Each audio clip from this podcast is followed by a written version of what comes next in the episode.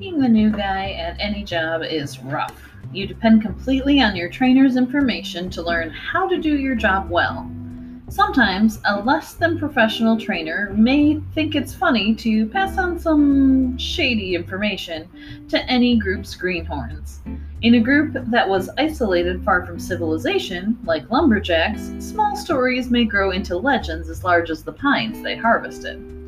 It was a dark, dangerous, freezing cold job, and the men would tell stories to distract from their long, miserable days. Whenever a new recruit arrived, the veteran workers would weave all kinds of tall tales just to see what these naive new num- lumbermen would buy. It started innocently enough. One burly lumberman was better and burlier than the rest. That man was Paul Bunyan. He was already better than the rest of the lumberjacks, so at first the exaggerated tales of his feats seemed believable. But as the men found them funnier and funnier, the exaggerations grew and grew until they were so ridiculous and funny that they brought relief to the long, hard days.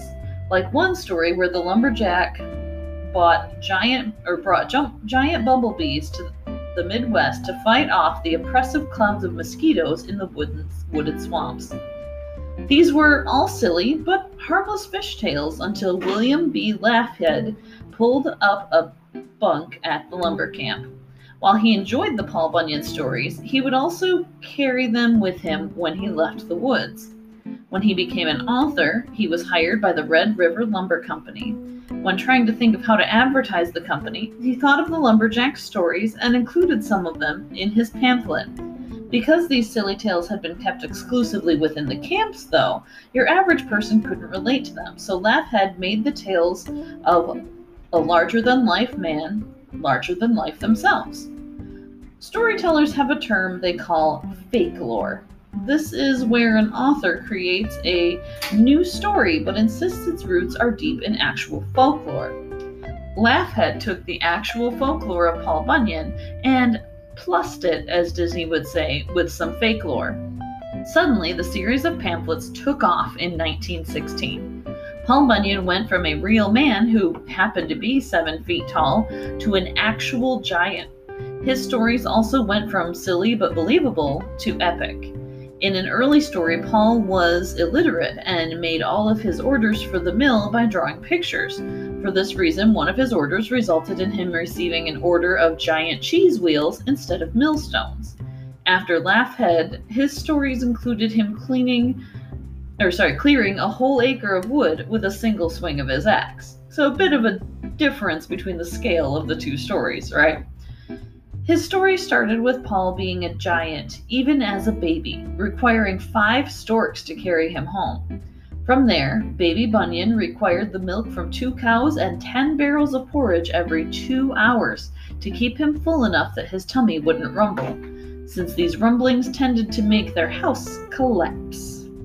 He was so big and grew so much so quickly that eventually the family moved out into the woods where he could no longer cause so much property damage.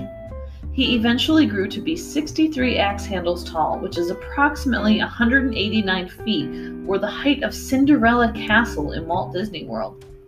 Having grown up in the deep, dark forests, Paul was comfortable as a lumberjack, and it was a natural career for him. Bunyan was so big that in order to make him pancakes, the camp needed a half-mile-long griddle. The cook would then need to strap a ham to each foot and skate across the hot pan to oil it. One winter was especially cold, and since it's normal to have a negative forty degree winter, by especially cold, I mean supernaturally cold. It was so cold that words spoken out loud would freeze in midair and never reach the ears of their intended listener. And the snow fell blue upon the gray ground. As Paul was walking through the woods, he found a little baby ox. The calf had once been the purest white, but was dyed blue by his long exposure to the azure snow. Paul brought him home and named him Babe, and the two were inseparable from then on. Animals had a tendency to grow very large around Paul, and Babe soon matured to meet the size of his master. Together, they had amazing adventures. Paul dug Lake Michigan to be a water trough for Babe, and as the two followed their journey west, their tracks became the ten thousand lakes of Minnesota. During one exhausted walk, Paul dragged his axe behind him, leaving the resulting trench that we would call the Grand Canyon, after which he created Yosemite Falls as his shower.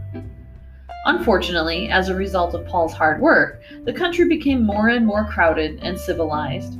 Being a true man of the wild, Paul went north to the highest reaches of Alaska, where flashes of his axe were still seen as the Aurora Borealis. Fun fact, Paul Bunyan's statues litter the Midwest, some of which even include a likeness of Babe. There are dozens of them from Maine to California.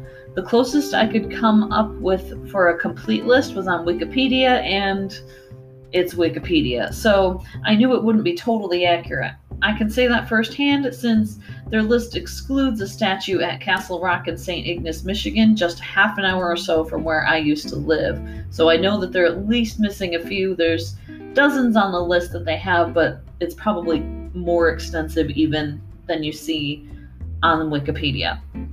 Still, there are dozens of these statues, and they speak to how attached we are to the comical and deliberately far-fetched stories of Paul Bunyan.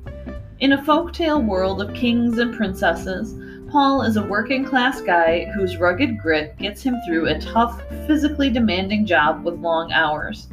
This speaks to the hard-working middle-class people who wrestle with their day-to-day, pushing through life's cold, long winters by working hard and putting on a happy face. In states like Michigan, Maine, Wisconsin, and Minnesota, we feel him in ourselves.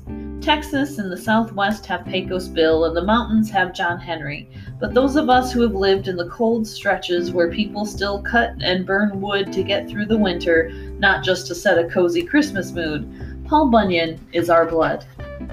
Lately, however, I've noticed a disturbing trend. When I mention these classic stories to kids, they seem to have forgotten. Kids' faces are completely blank when I mention Paul, Pecos, or John Henry.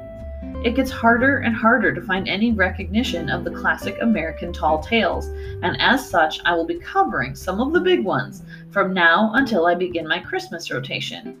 If just one more kid sees a statue of a giant axe-wielding man in flannel and his equally giant blue cow, and their eyes light up with recognition because they know Paul Bunyan, then I will have done my job well.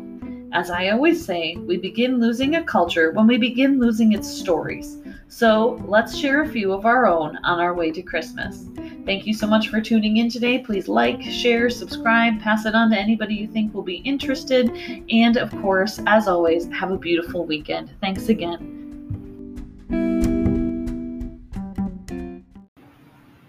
With my double-bladed axe and my hobnail boots, I go where the timbers fall.